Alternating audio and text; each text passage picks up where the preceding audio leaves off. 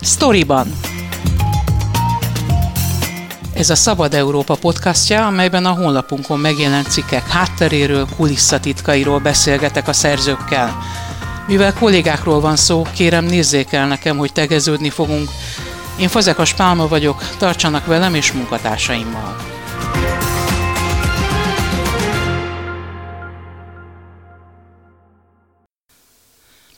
Ez az a sport, amihez mindenki ért. A magyar válogatott egy-egy győzelme vagy veresége napokig beszéd téma az egész országban. Soha nem látott állami milliárdokkal támogatta és segíti most is a labdarúgást a kormány, de vajon látszanak-e az új stadionok, a kifogástalan műfüves edzőpályák az eredményeken? Hogyan fejlődött a miniszterelnöknek oly kedves foci az Orbán rendszer elmúlt 13 évében? Erről készített videóriportot Kucogi Jakab, a Szabad Európa újságírója. Szerbusz Jakab! Szerbusz, üdvözlöm a hallgatókat! Mikor voltál utoljára meccsen? Hogy volt az? Kedre esett, a Magyarország Litvánián kint voltam. De hát ugye most már nincsen szezon, úgyhogy valójában kevesebb meccs van. Ha minden jól menne, akkor mondjuk azt válaszoltam volna a szezon közben, hogy hétvégén, mert hétvégén kimentem az MTK-ra. Tehát akkor ez egy rendszeres program nálad. Abszolút, de. igen. De akkor nem csodálom, hogy ez a témához nyúltál, de tulajdonképpen mi volt az, ami igazán mozgatott? Mire voltál kíváncsi? Ugye azt mondtam a felkomban, hogy ez mindenkiért. Egy-egy győzelem az a remény hal meg utoljára mondják, a magyar foci feltámadásáról beszélnek utána, és egy-egy vereség után pedig azt mondják, hogy minek egy olyan sportákba ennyi pénzt beleölni, ahol évek, évtizedek óta nem látszanak igazi eredmények. Mi az igazság? A motivációra a válaszom az az, hogy uh, szóval a két szélsőség között én valahogy azt képzelem, hogy középen vagyok, ez nyilván kicsit arrogánsnak hangzik, de az, ez volt az alapállásom, hogy van mondjuk egy közeg, ahol én mozgok, és ahol sokszor a futball az szitokszóvá vált a szélsőséges kifejezés, de hát, hogy alapvetően van egy nagyon-nagyon negatív konnotációja ennek, és nyilvánvalóan ez az elmúlt 13 év politikai rendszerével függ össze. És nyilván a másik oldal, amelyik meg pont emiatt, pont ebből a kiindulásból azt mondja, hogy ez csodálatos dolog, és erre kell áldozni. Én pedig azt gondolom, hogy kell áldozni erre, ez csodálatos dolog, fejlődtünk is, de hogy ennek olyan ára van, ami amúgy nem biztos, hogy társadalmilag teljesen megéri, illetve hát, hogyha még az ilyen magasztos, hogyan gondolunk a társadalomra, és hogy mi a fontos, mit kell priorizálni kérdést félretesszük, egyszerűen az a helyzet, hogy itt most elköltöttek rengeteg milliárd forintot nem hatékonyan.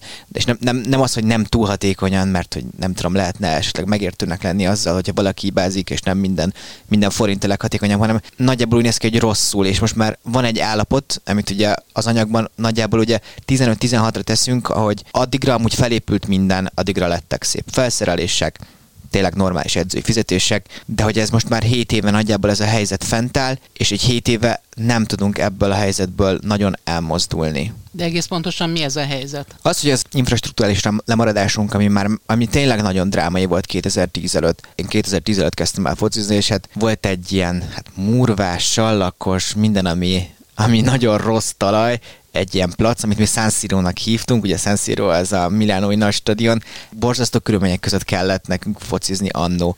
És hogy ez megépült, ez 2015-16 környékén nagyjából elkészült, és hogy azóta nem tudunk semmilyen előrelépést felmutatni, mint magyar futball.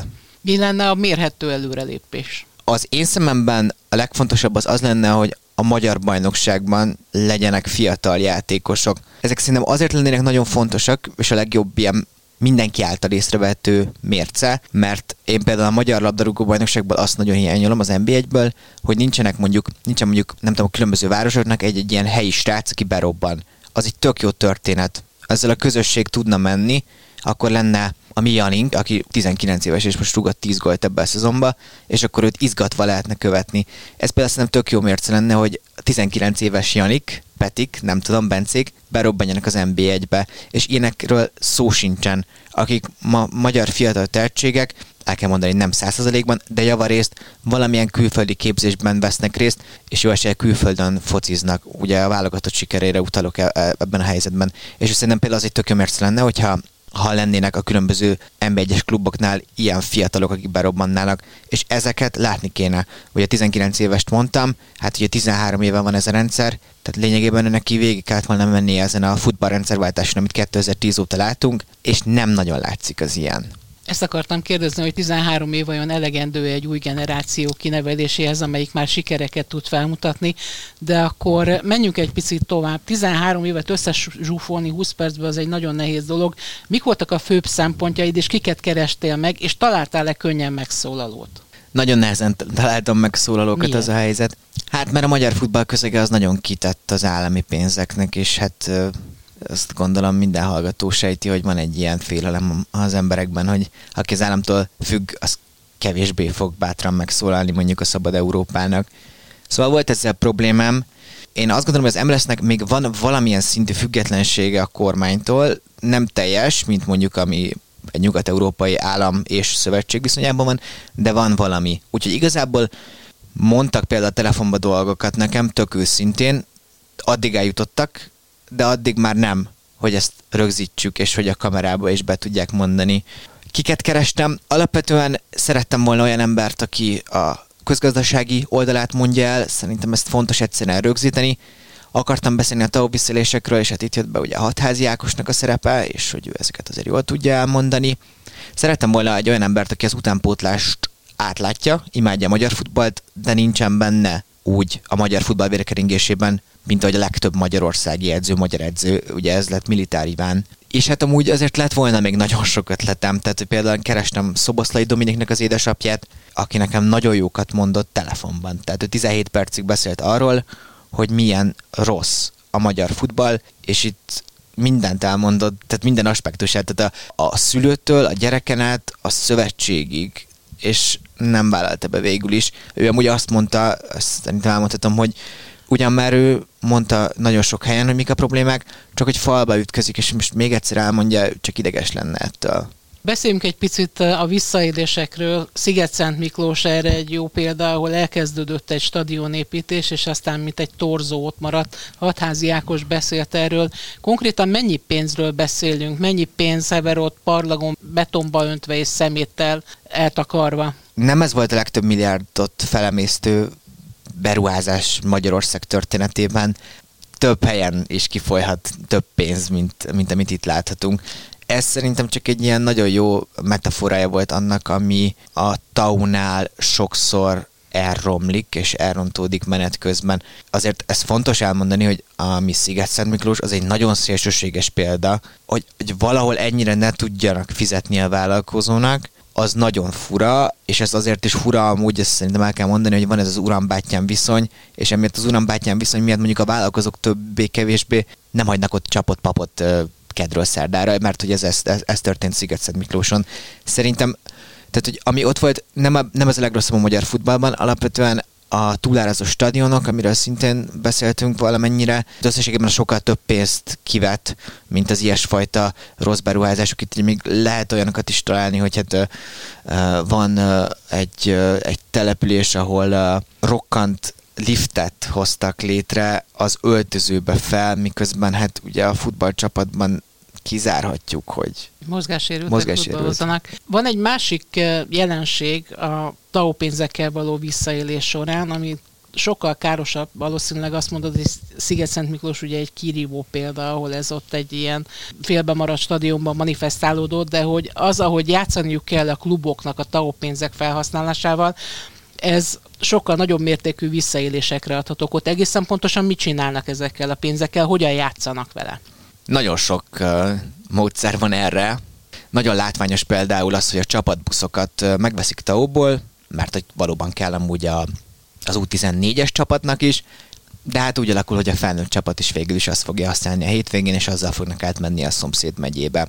Vannak akkor azok a módszerek is, hogy uh, érkezik egy játékos egy csapathoz, neki van valamennyi fizetése, tegyük azt minimálbérre bejelentik, de mellette mondjuk lepapírozzák, hogy ő egy edző lesz az U14-es csapatnál. Akkor, hogyha az edző az U14-es csapatnál ez az illető, akkor ugye tudják ezt fizetni TAU-ból, valószínűleg valójában ez a fizetés kiegészítése azért, hogy a felnőtt csapatban játszon, és valószínűleg az U14-es csapatnak egy bóját nem tett le, nem hogy, nem hogy komolyabb edzéseket tartott volna. A buszos példát be lehet helyettesíteni a különböző felszerelésekre is, igen, ezek az ilyen leginkább visszatetszőek, és hát nyilván ugye a stadionok, még vissza lehet térni, mert a stadiont lehet, hogy a tao változott a rendszer, de hogy a javarészt lehetett TAO-ból is finanszírozni, hát ott azért felmerültek olyan túlárázások, amik nem biztos, hogy a piaci logika szerint épültek. Ezt nyilván tudják a hallgatók, de azért mondjuk el, hogy pontosan mi is ez a TAO.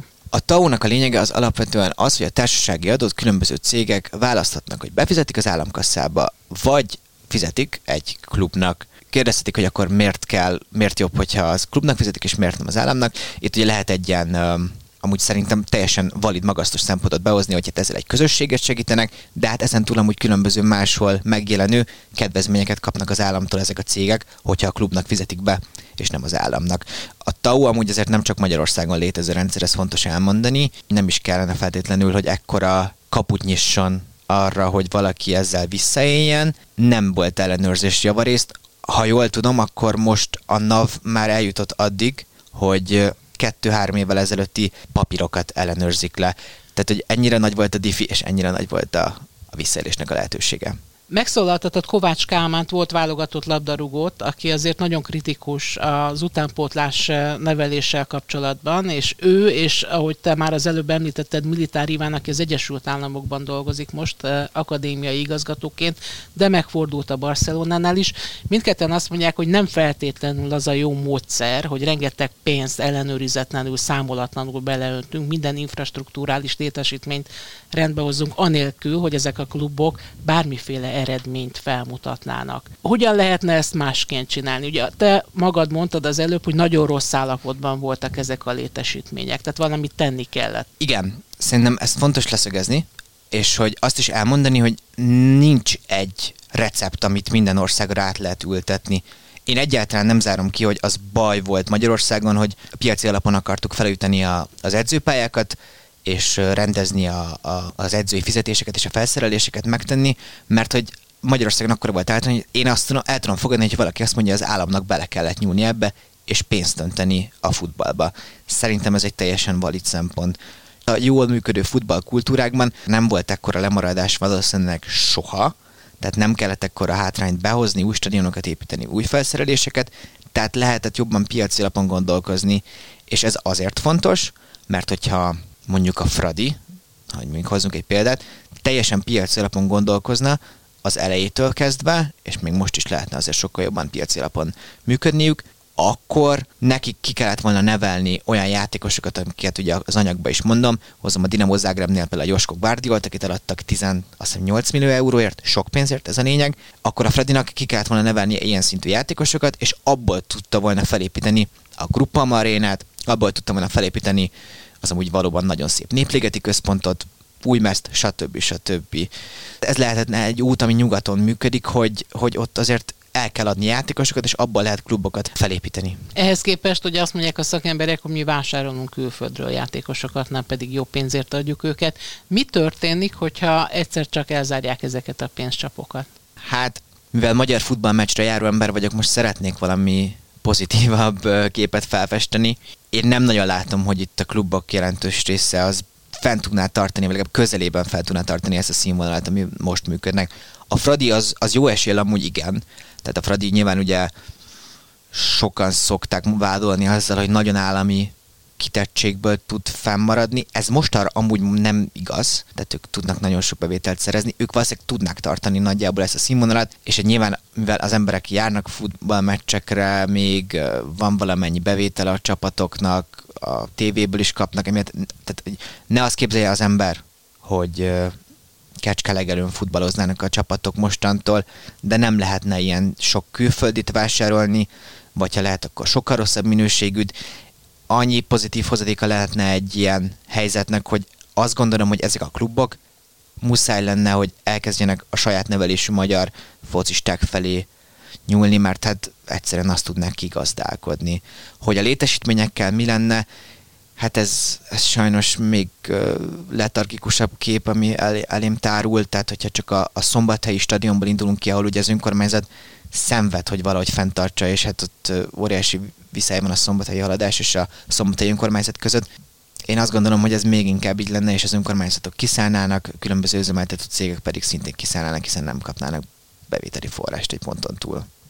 Tervezed-e valamilyen módon folytatni ezt a témát? Rengeteg szál van még, amin el lehet indulni? Mi az, amit a focival kapcsolatban most megcsinálnál, ami nem fért bele ebbe a 20 percbe?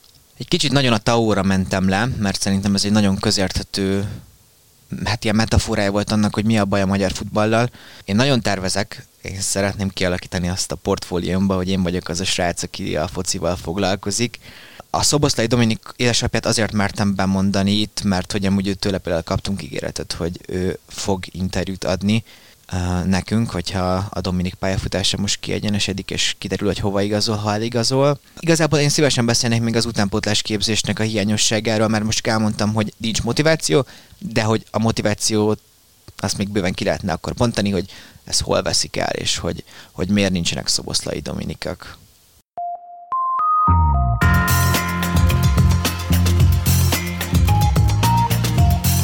Ez volt a Storyban, a Szabad Európa podcastja, a honlapunkon megjelent cikkek hátteréről, kulisszatitkairól. Én Fazekas Pálma vagyok, köszönöm figyelmüket munkatársaim nevében is.